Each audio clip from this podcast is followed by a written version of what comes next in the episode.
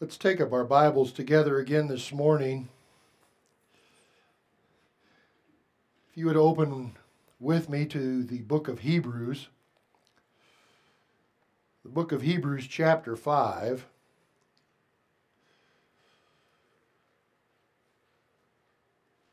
We look to this section. Once again, if you will allow me to read from verse 5 through verse 14 our context will be readily at hand in our minds and hearts as I preach this final verse of this chapter. Chapter 5, verse 5.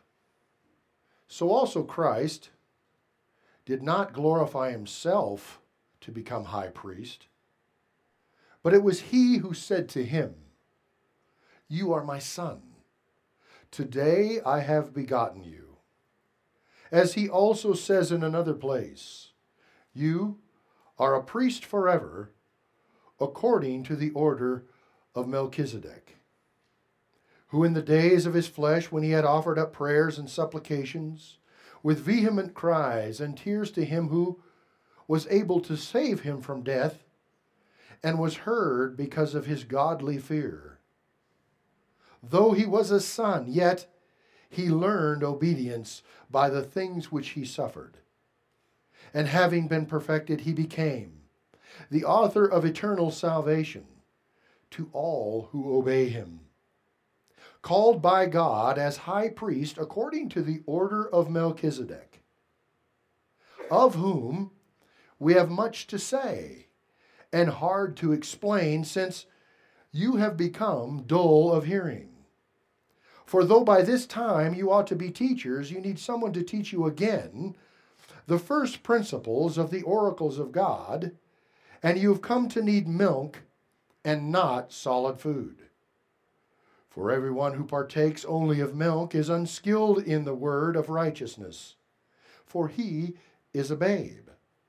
But solid food belongs to those who are of full age that is, those who, by reason of use, have their senses exercised to discern both good and evil.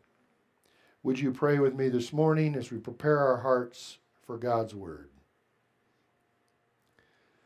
Our Father, we thank you that you have dictated this Word, that you have innervated it with your power you have inspired it. You have literally expired this word and given it to us, Lord, and we thank you for it. We ask your blessing upon it as only you can bless your own word. And we ask, Lord, that you empower it as you have claimed and as you have promised and as you have shown us that that is true. Affect us, your people, with your word today. Instill in us a great and yearning desire, Lord, to grow in you, to advance in you, and to be pleasing to you in that work. Lord God, be our teacher this day. We ask in Jesus' name. Amen.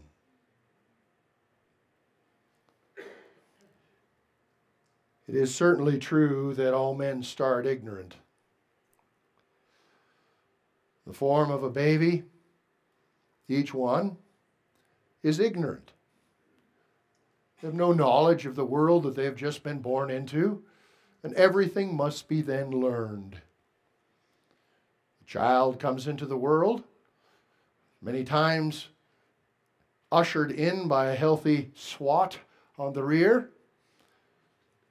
They don't know why they are being swatted, but they come to find in maturity that it was to clear their lungs and help them breathe. Pain, welcome to life. That is a lesson oft learned, but much rebelled against, may I have an amen. Here we find ignorant mankind in need of a high priest. That even for his own people Israel, God granted them a high priest to minister to them in their ignorance. He made him of themselves, of manhood, of their own people. Saying in chapter 5, verse 2, he can have compassion on those who are ignorant and going astray, since he himself is also beset by weakness. This laid the foreshadowing display of the great high priest that God had intended through all time to bring to this people and the entire world and to the church a new high priest. A high priest, yes, from among men. This Jesus, who in his humanity fulfills the role of a man in weakness. And in that weakness, he ministers to us in our ignorance and delivers us from that ignorance. This topic of his priesthood of the order of Melchizedek is in Hebrews, and it will be taught to the greatest and highest level theologically possible by the superintending of God's Holy Spirit through the writer of Hebrews, and we are preparing to enter in. But before we enter in, the writer of Hebrews uh, calls attention he draws his listeners back in, the readers of Scripture, somewhat harshly. We could call it a good swat on the rear end to clear the passageways and prepare the learning from babyhood to maturity. God has admonished and censored these people first for their dullness of hearing. He says, I want to teach you about Jesus, the high priest of the order of Melchizedek, and there's much, much to say, but I'm worried about you because it's hard to explain, and you have willingly become dull of hearing. You've made yourself insensitive to adding more doctrine to Jesus than you already have. I'm here to swat you, to move you, perhaps to cause you to cry out for some learning. He has censored them for having an infantile mindset. Look at verse 12. For though by this time you ought to be teachers, you need someone to teach you again the first principles or the ABCs of the oracles of God. Not only can't you read right, you need to do the alphabet again. And have come to need milk and not solid food. But then he starts to turn the corner back toward more teaching and deeper teaching. And some of the deepest teaching of the Bible that confounds people the most is going to be found in the first eight verses of chapter 6, but we're not there yet. These must needs precede it. Why? Because God said these words first. They are preparatory for what will come in chapter 6 and following. And so now we turn the corner to the path of maturity that is being commended to them, these who have just been called big babies, these who have just been called uh, the willingly infantile that are sticking their fingers in their ear and doing the old and well known routine of la la la, I can't hear you calling them to return their fingers uh, to their appendages and use them in a useful way, turning the pages of their Bibles and listening to God. So the path of maturity is now commended in verses 13 and 14, and it is commended, if you will, somewhat from the negative, uh, but in hopes that you will see it as a positive. He began, For everyone who partakes, partakes of only milk is unskilled in the word of righteousness, for he is a babe. For he is a babe. And last week we saw the results of a milk diet. And that even in the evangelical church of our own day, we see that so many have been looking for the milk diets that are out there in prolifer- prolifer- proliferation, whether it be from the world of the book market, whether it be online. You know, one of the best things that ever happened online was the blog. One of the worst things that ever happened online was the blog. I think people get blogged down in them. Who are these people that are teaching? And what are they teaching? And are they teaching more than just Christian fadisms? More little things? Uh, more things to tickle the fancy of those who are infantile in their Christian walk? Or are they actually teaching the deep truths of the faith? We have looked in the first place that a sign of growing and seeking after maturity is that you have developed an increased appetite for doctrine, for the teachings, an increased appetite of doctrine. To know and learn and be taught by God and be taught by those whom He has given you, so that you grow out of your childhood into maturity. It is the essence of discipleship, which is, of course, growth. Growing out of an infantile taste for simplistic things and developing a refined palate for the Word of God that can savor the deeper truths. Today I turn to the second sign of progressing in maturity if you want to know if you're progressing in maturity, first you have developed an increased appetite for doctrine. If somebody's teaching good things, you want to hear it and know it. The second sign of progressing in maturity is a strong desire for personal growth. A strong desire for personal growth. We read this in verse 14 of Hebrews chapter 5. But solid food belongs to those who are of full age. Full age. Solid food, not baby food, not milk, but solid food belongs to those who are of full age. You need to get off the Similac and get on to the steak. Get on to the vegetables. Yes, even lima beans. And there are some doctrines that are like lima beans to me. They're a little bit hard to take. They're a little chewy. It's like, well, why is this good for me? Some of you are out there, there's got to be one saying, well, I like lima beans. Well, great. but concerning the Word of God, this metaphor only goes so far. Uh, but some of the doctrines need to be welcomed, even if they taste a little bit like lima beans or your ever favorite food. You can join a president in disliking broccoli if you would like. But indeed, eat it you shall if you are desiring personal growth. But solid food belongs to those who are of full age. Now, our English says full age, and it is interesting to find where this Greek word has all also appeared a number of times previously concerning Jesus Christ. The Hebrew root is teleos. Teleao, the verb.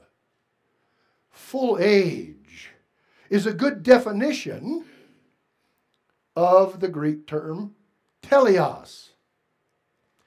Humans are born as babies and they must grow to completion, to maturity. When they don't do that, we know something is wrong with them. Concerning Christians, they start as babies, the new birth. And then they are to grow to spiritual maturity. If they do not do that, then there is something wrong with them. Either they aren't real Christians or they are infantile and need to be driven to maturity by a good swat. Well, you're getting my means here.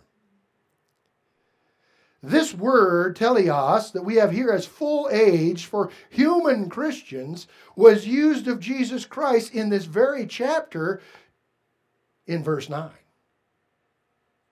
Speaking of Jesus in his humanity, we read this, and having been perfected, he became the author of salvation to all who obey him. Having been perfected, having come to full age, humanly speaking. Uh, what are we speaking about? We're speaking about verse 8 and verse 7. In verse 8, we read, And though he was a son, though he was even the very Son of God, he was a possessor of all deity, yet in his deity, being sent by God to minister to humanity and to take on the role of the high priest of the order of Melchizedek to ignorant men. He came and lived as a man, not operating his divine attributes, but setting them aside to walk absolutely as a man. And so this was his lot.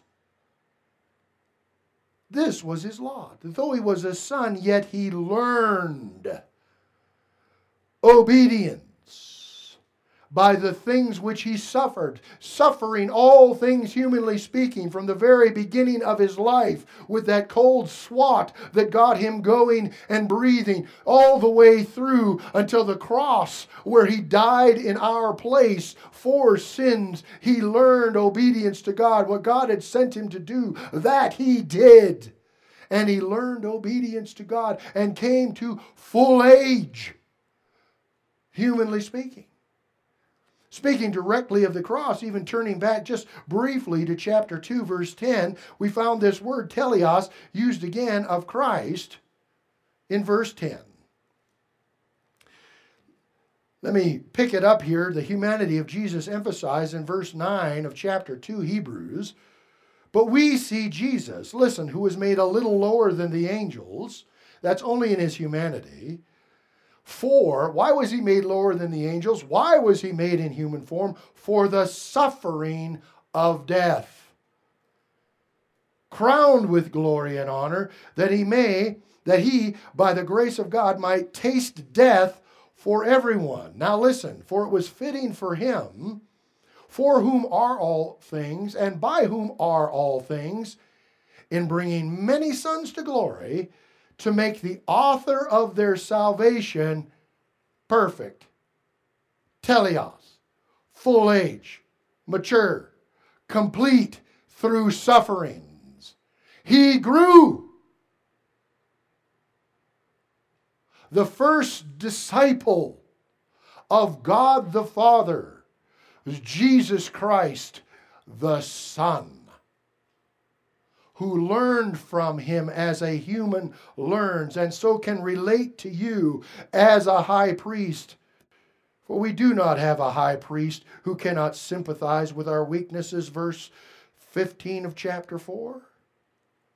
For we do not have a high priest who cannot sympathize with our weaknesses, but was in all points tempted as we are, yet without sin. He knows you, He understands temptation. Therefore, let us come boldly to the throne of grace that we may obtain mercy and find grace for help in time of need because we have a high priest, human of the order of Melchizedek. Are you listening and learning?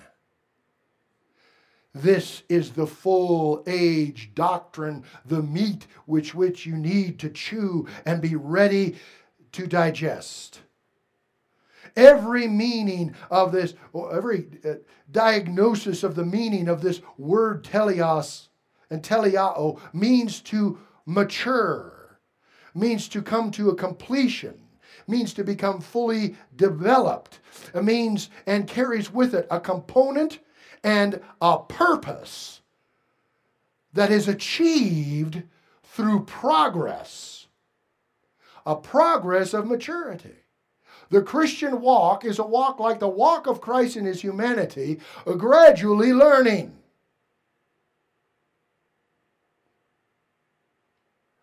Under the final usefulness. Growing. That is those who are of full age. But solid food belongs to those who are full age. This means a purposeful desire not to stop your ears and say, La la, I can't hear you, but to open your ears and open your mind and your heart to the deeper things that must be taught to you so you can reach full age in Christ.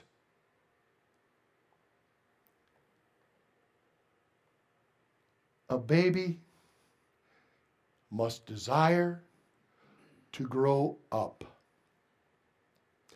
A young person, a man or a woman, must desire to grow up into full manhood or full womanhood.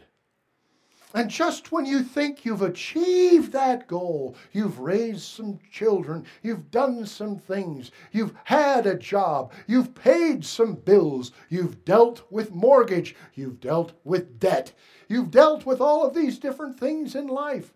You become part of the church. Now you find yourself getting old. And guess what? There is more to learn and deeper things, and now time to meditate upon it. Immaturity is often cloaked in this method of dulling the ears. Well, they will say, that's just the way I am. That's just the way I am. You got to take me like this or leave me. Or they might say, You can't change me, which is actually true. Only you can be changed by God through the power of His Holy Spirit. But if your ears are stopped, you're not going to get very far. A willingness to grow and change. Those who are born again are born to a new food source. The very Word of God that, yes, has milk portions, but indeed it has real, solid food that must be chewed up with real grown up teeth. The Word of God, the Holy Scripture, is indeed hearing the voice of God. How shall a child grow up lest they listen to the voice of their parents? I ask you that in this age. For we see the results of those who say they don't need to hear the voice of their parents. I have watched, even in this small town community, with shock and awe, people seeing their children going towards something that is dangerous, something that can hurt them, and then say flippantly as they watch this happen, well, they're going to learn. Their mouth is closed in warning to their children.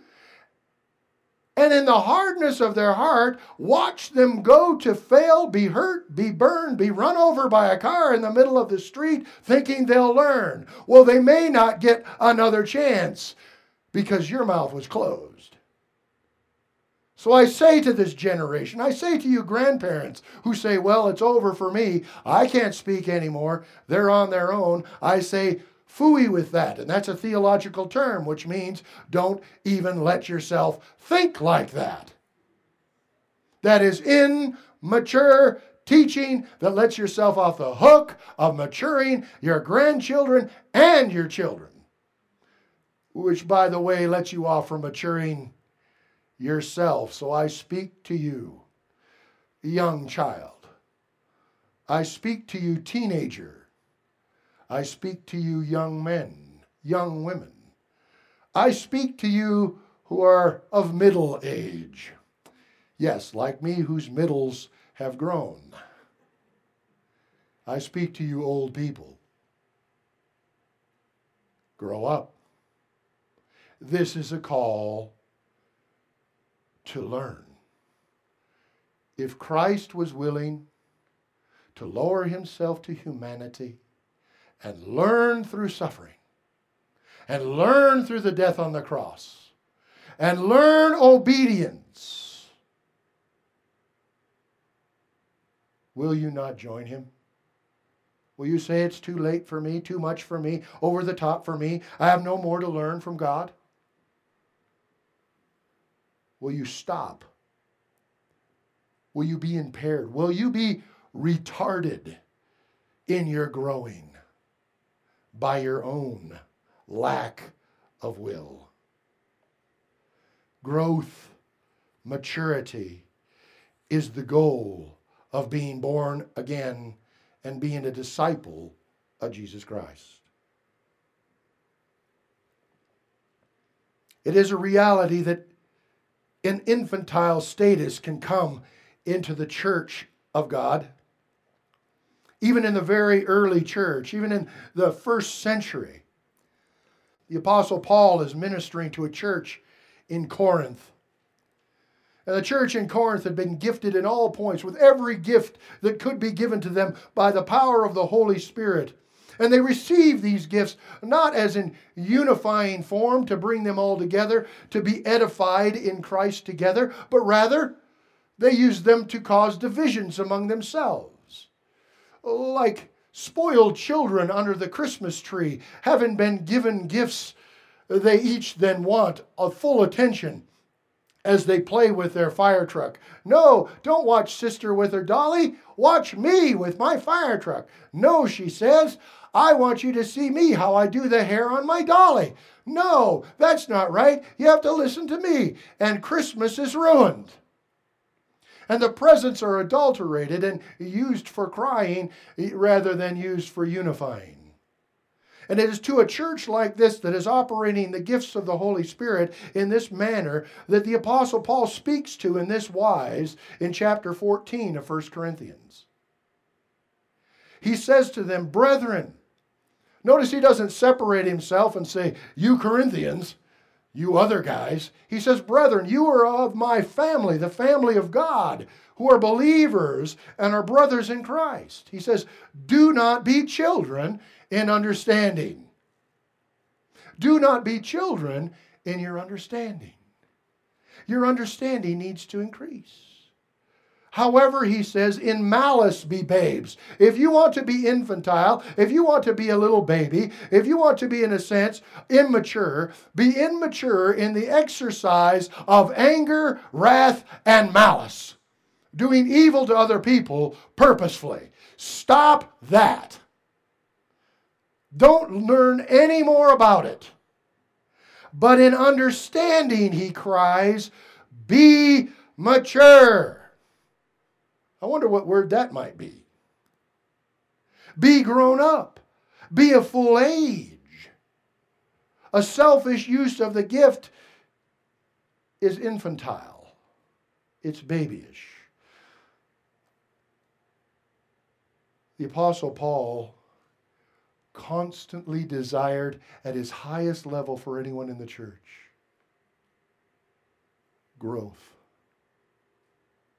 maturity, understanding, and knowledge. Paul prayed for the churches Paul prayed for the churches several times throughout his epistles. It's a grand study, and I wish we could take it on even now just to show you the enormity of his God given care for the growth of the churches.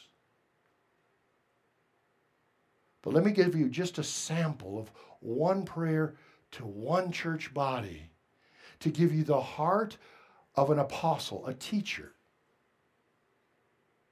it comes in Colossians chapter 1, begins in verse 9. Colossians 1 and verse 9, we read, Paul says, For this reason, we also, since the day we heard of it, do not cease to pray for you and to ask that you may be, listen, filled with the knowledge of his will, that you might be filled, plerao in the Greek, filled, plerao. This means to cram full. You know, ladies, when you're cooking, you know, men, when you're cooking, me and Mark, we cook. Get out of here. It's a manly thing. You ever had to put Crisco in a measuring cup? If you're actually going to get a half a cup of Crisco in that measuring cup, you got to take that spatula and you got to cram it down in there. And if you look up and you see, oh, there's a space in the bottom, what do you got to do? You got to cram that thing down again till that bubble comes out and it's crammed full of Crisco. Now you got a half a cup. If you leave air bubbles, you know what you have? You don't have a half a cup, you have something less. Speaking of the Christian life, if you don't have the full knowledge of His will and you got bubbles in your Crisco, guess what you have? You don't have a half cup. You got bubbles in your Christian understanding of what God's will is, and you need to have somebody cram it down in there. And I think I'm doing that. I think that's my job. And that was what Paul prayed would happen. That you might be crammed full finished complete, plerao also means that, with the knowledge of his will. How? In all wisdom. Not just knowing everything God wants, but doing it wisely. I know I'm supposed to love my brethren. Love ya. That's not wisely. It's serving them. But notice even goes farther in all wisdom and spiritual understanding. An understanding that comes through God the Spirit, but particularly through the Word well applied. Verse 10 that you may pay attention here. Walk worthy of the Lord, fully pleasing Him. Jesus learned and grew to maturity by the things which he suffered. Do you remember he even suffered the indignity of the baptism unto repentance that John the Baptist was giving? John the Baptist came as a forerunner of the king, came as a herald of he shall deliver Israel. He proclaimed the king, he proclaimed repentance to prepare the way of the king. And one day Jesus came and asked to be baptized in a baptism for repentance from sin. And John the Baptist, in a great uh, unrest and absolutely appalled at the request of Jesus Christ, said, Lord, I have need to be baptized by you. You can't ask me to do this. This isn't right. And Jesus said, Permit this be so for now. For thus it is necessary to fulfill all righteousness. He learned by the things which he suffered and underwent everything a man should undergo without sin. Is it so startling that he would be baptized for sin when later he would hang on the cross for sin when he had never done one then and he hadn't done one all the way through and at the end he died for all? And learn through that? And would we interrupt that in our own lives, a sharing in the learning that Jesus Christ learned? by some modicum, by some itty bitty, by some slight suffering that we suffer. And let me tell you, it's slight compared to the cross.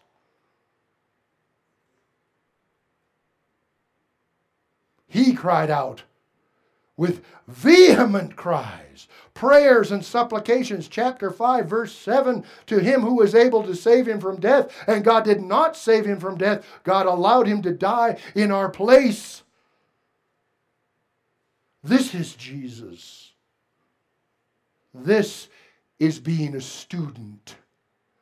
This is chewing the gristle of life and learning. Fully pleasing Him. What did God say when Jesus came up from out of the water? This is my beloved Son, in whom I am well pleased. Hear him. And now he speaks through the book of Hebrews to a church in 2022. And he speaks to all of us, both here in Lewistown and across this nation and this globe. And he calls to us Will you unstop your ears? Will you prepare yourself to suffer? Will you serve one another, in a suffering way? Will you learn who your high priest is and let him lead you to God the Father?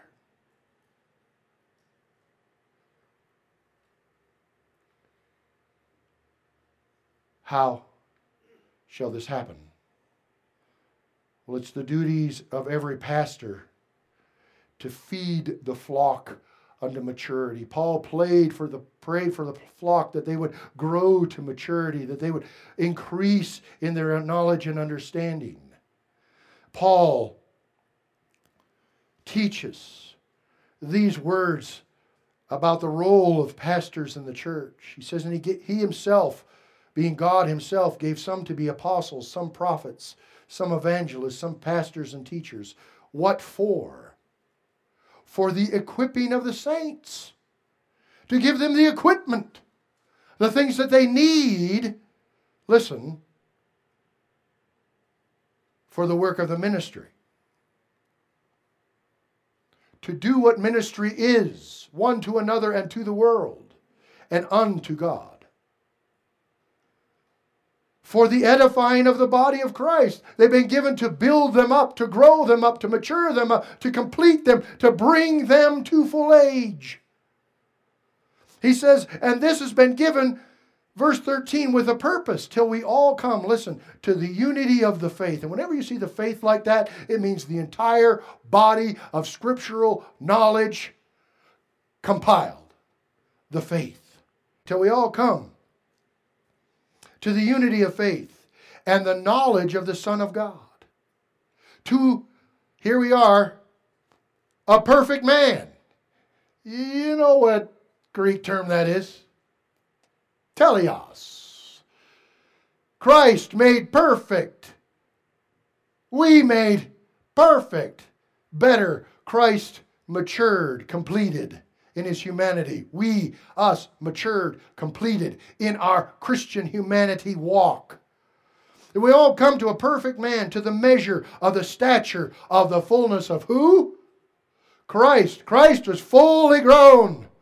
You're to grow up fully in Christ that we should no longer, here's the direct parallel to childhood and maturity, that we should no longer be children tossed to and fro and carried about by every wind of doctrine, by the trickery of men and the cunning craftiness of deceitful prodding plotting, excuse me, but speaking the truth in love may grow up in all things to him who is the head, Christ.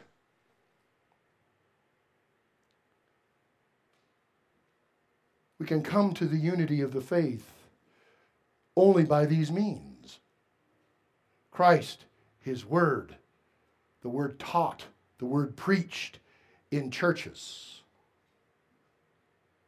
Charles Haddon Spurgeon, perhaps the greatest preacher of the 19th century, said of people who refuse to grow up, he said, Many people, when they hear something a little contrary to what they have usually heard. Say at once, that is not sound. He goes on to say, and there are some who believe that every man must believe as they believe, or else he is decidedly, he is decidedly erring. And they will hold no Christian communion or fellowship with them. And then Spurgeon cries out, Increase our faith. There's one who thinks he knows everything, and if everyone isn't at the same age that he is at, that he won't talk to them. Well, then how shall they grow up? And there's the other that already thinks he knows everything, but he knows nothing. And if he hears anything new, he won't explore it because that's different. I haven't heard that. I can't study that. I already know that. My favorite pastor on my favorite radio station said it was like this, and I will not question it. Then how will you grow up?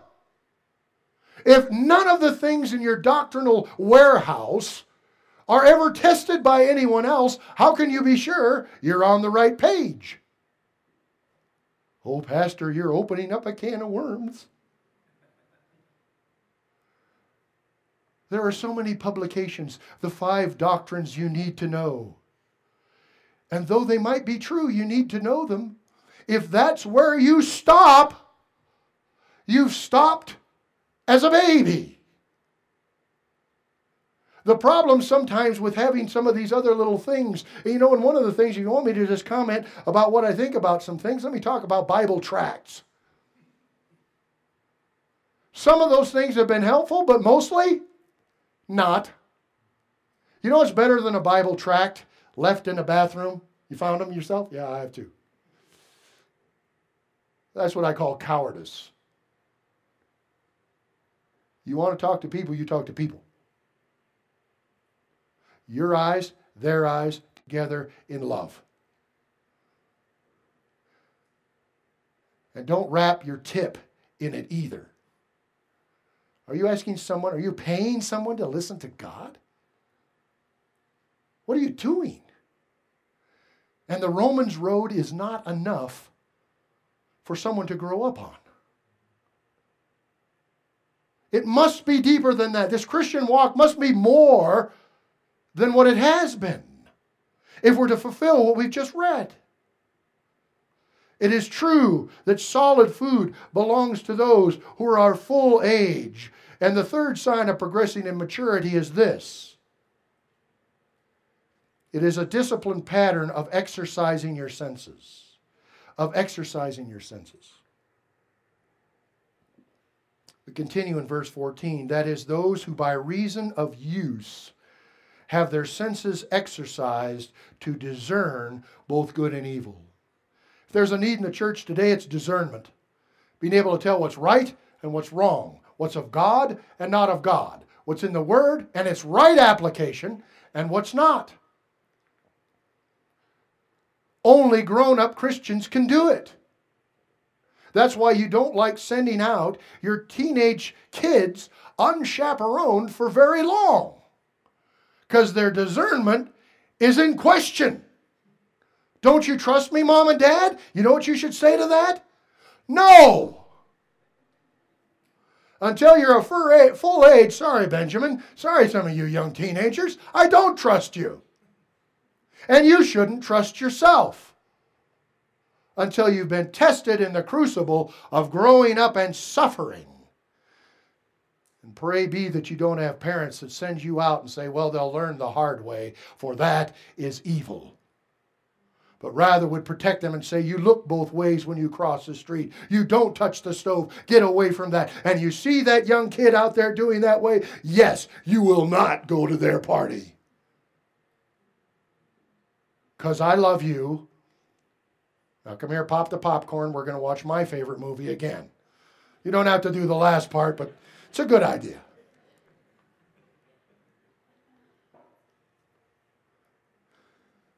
A disciplined pattern of exercising your senses, who by reason of use, this defines the mature who are progressing in the faith. They're using it.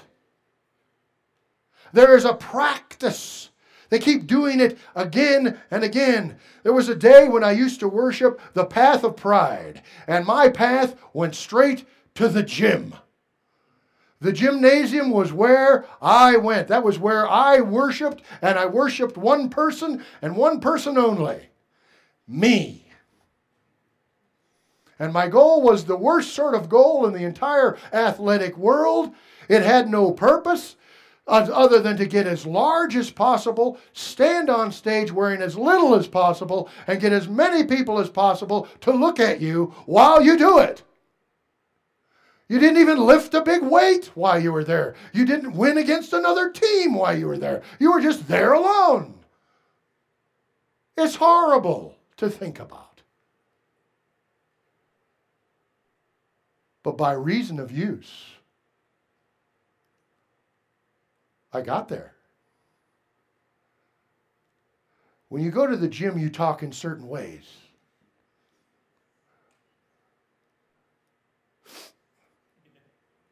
What are you training today? Back and biceps, baby. Back and biceps today. What do you got?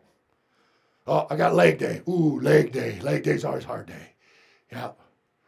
What you got? Oh, chest and triceps. Okay, here we go. Some of you get me. And then what do you do?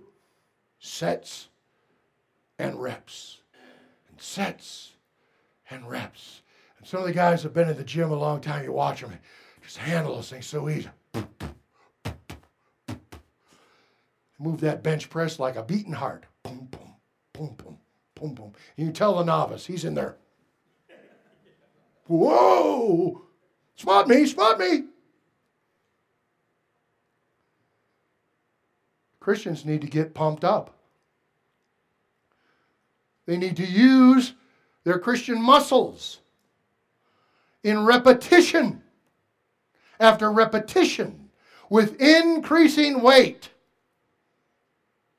so that you can practice moving these heavy arguments and the details of Scripture. The practice of Bible study the repetition of comparing what is said in Christian and secular culture refines the ability to discern by constantly doing it, testing it, trying it. Even Paul called out to the Bereans, saying that they were a good and mature people, for even what he said, they tested it against the scripture. Why? To see if it be what? So, to see if it be so, to see if it be true. He commended that. We may not take things in like a sponge from this pulpit, any pulpit, any source without testing, or you are acting like a baby. And you're in danger. They have their senses. Notice they use the word senses. That means the ability to make moral decisions and to understand. It is the power to discriminate. Are we discriminators? Yes, we are. I don't mean that in the racial sense. I mean it in the sense of determining what is right and what is not right, what is true and what is false, what is good and what is not. If you want me to talk about racism, I'll tell you about it. There's one race the human race. You all go back to two parents, Adam and Eve. You don't like them? Try Noah and his wife. But they go back to Adam and Eve, so there you are. That's your heritage. So if you're fighting in any other way and discriminating against any other way in which you might look, it's a family fight. Stop. That's for free. Ah, that wasn't on the clock. That gives me one extra minute. You, you know, listen to me. Just, just What's your goal in Christianity? What, what are you aiming for? Why are you here? You know, I almost always speak almost for an hour. Why are you here? There are churches who'll give you 15 minutes and you're out, baby. 20 minute top end with comments. That was long, Pastor. More stories less things to chew on. What's your goal? If in your Christianity, perhaps if I put it in this wise, if you're a mountain climber, what mountain is your goal? What's the one you want to work up to so that you can climb it? And everybody says, Everest. Why? It is the highest mountain. You know, and there's a subset of climbing, these guys who climb things with no equipment. Free climbers. Man, you gotta love them. But they don't just go to the highest pinnacle and start. I've decided to be a free climber, so that's the biggest one. Here we go. Anybody got chalk? You know what they do? They start eh, they start in a gym oftentimes with those climbing walls. You see those climbing walls? And some of you are like, yeah, I've seen them, but that's crazy. Others of you have done it. Look at these little handholds, little footholds. And you see the ones that have been to it before, they, they go up to it and they start looking. Sometimes they're looking at a long time. What, what are you looking at? So I'm making a plan. What do you mean a plan? Well, how am I going to get to the top? Oh, you mean that's how you do it? Yeah. Charting a course, finding a path. That's the only way you get to the top of the difficult peaks is knowing the right path and planning the way meticulously to reach it. Where are you going in your Christian walk? Are you satisfied today where you are? I mean, seriously, Christian, are you, are you satisfied? Is this it? Is this where you want to be? I'm right here. Or are you still looking up? Do you still want to see God closer? Do you want to climb the mountain where God is? Do you want to see Him in His glory? Are you willing to chart a course? plan the way there and exercise yourself unto that. How can you be discerning to get through this life and reach the pinnacle if you keep stepping in all the pitfalls because you didn't plan? The goal is to climb without getting hurt. But if you climb, you will be in danger. You're going to climb up to God. Climbing to God has always been dangerous. Even when he was on his mountain rumbling, he said, Don't touch my mountain. Stay away, lest anyone die. Even if the animals come, they will die.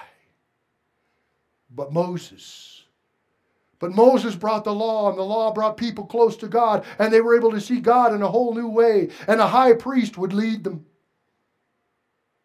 And then now there's a new covenant. There's a new great high priest of the order of Melchizedek, and he is going to lead his people closer to God than any other age of people have had access.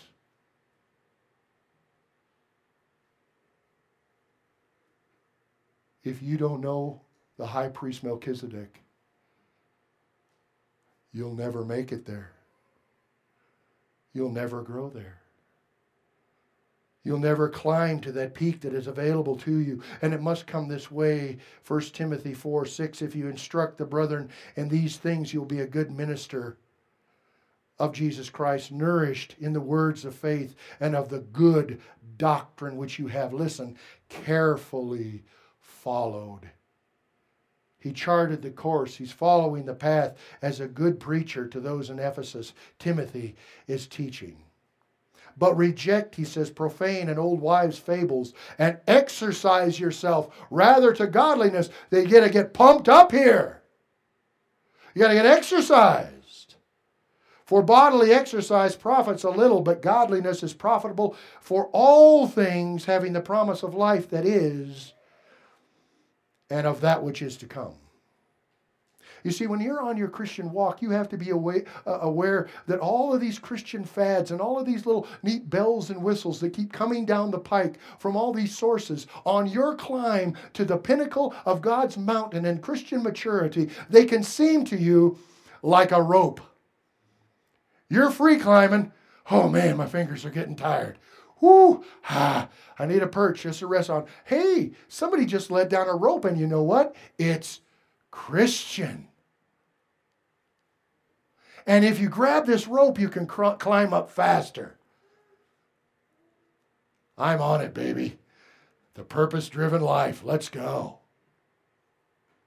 Or it might be seem like a ladder. This is even better than a rope. It's a ladder, it's got rungs. All I got to do, it's already made. I do this, I'm to the top of Christian maturity. There we go. Read this book, you're done. But you, what you're going to find out is that these ropes are frayed and ready to break and will disappoint. They're not full, they're empty. The easy path is no path at all, it leads to a dead end. The ladders, though they seem to be easy to climb, have rotten rungs that will let you down and you will fall. And you know what I have seen is many Christian free climbers have grabbed onto these little things and have suffered a fall in life, and that's why they don't even go to church anymore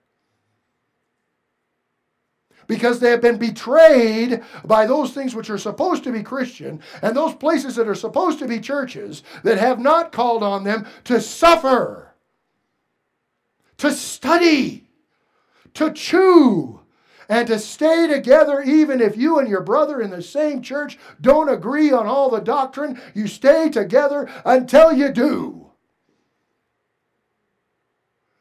Yes, you stay together until you do. That's called loving one another. So if I'm pre trib and you're post trib, God love you. And God love me too, that we can love one another. We got to grow. Paul says to Timothy, meditate on these things. Give yourself entirely to them meditate, ruminate, chew on these things, give yourself entirely to them. How, Timothy, so that your progress may be evident to all. Take heed to yourself and to the doctrine. Continue in them, for in doing this you will, you will save.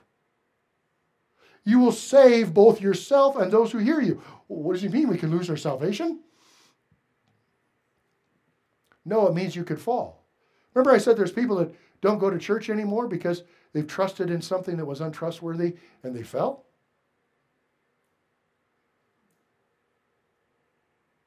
A real rock climber suffers his wounds, gets back up and makes a better plan, trains harder. He's got to get to the top.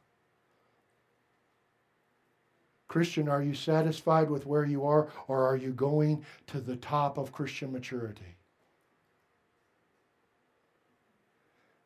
I ask you, will you climb with me? Will you suffer some fear? Suffer some pain? Will you exercise? And together grow? Then we will please God in this and we will grow up in Christ.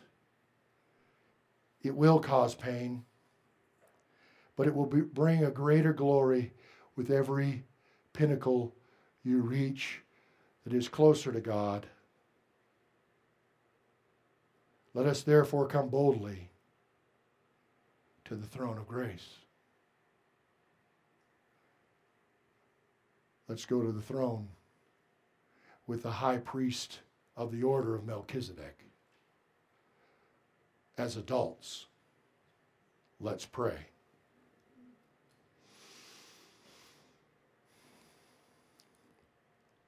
Father God, take these words, your words, some of them harsh,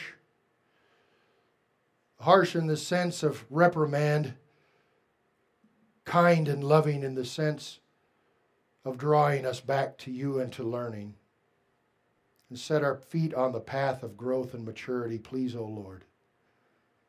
And take some who are in here who have not yet taken even a baby step and have not yet believed under regeneration.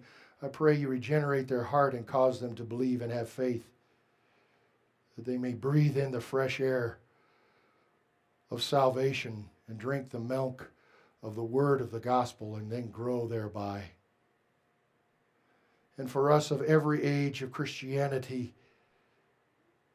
chronologically, Lord, I pray for all of us to desire spiritual maturity. Help us in this endeavor as we know you will, for we will simply be obeying your commands. Bless us in that and grow this church in that, that we might be a mature church, washed in the blood of the Lamb. We ask this in Jesus' name. Everybody say it. Amen.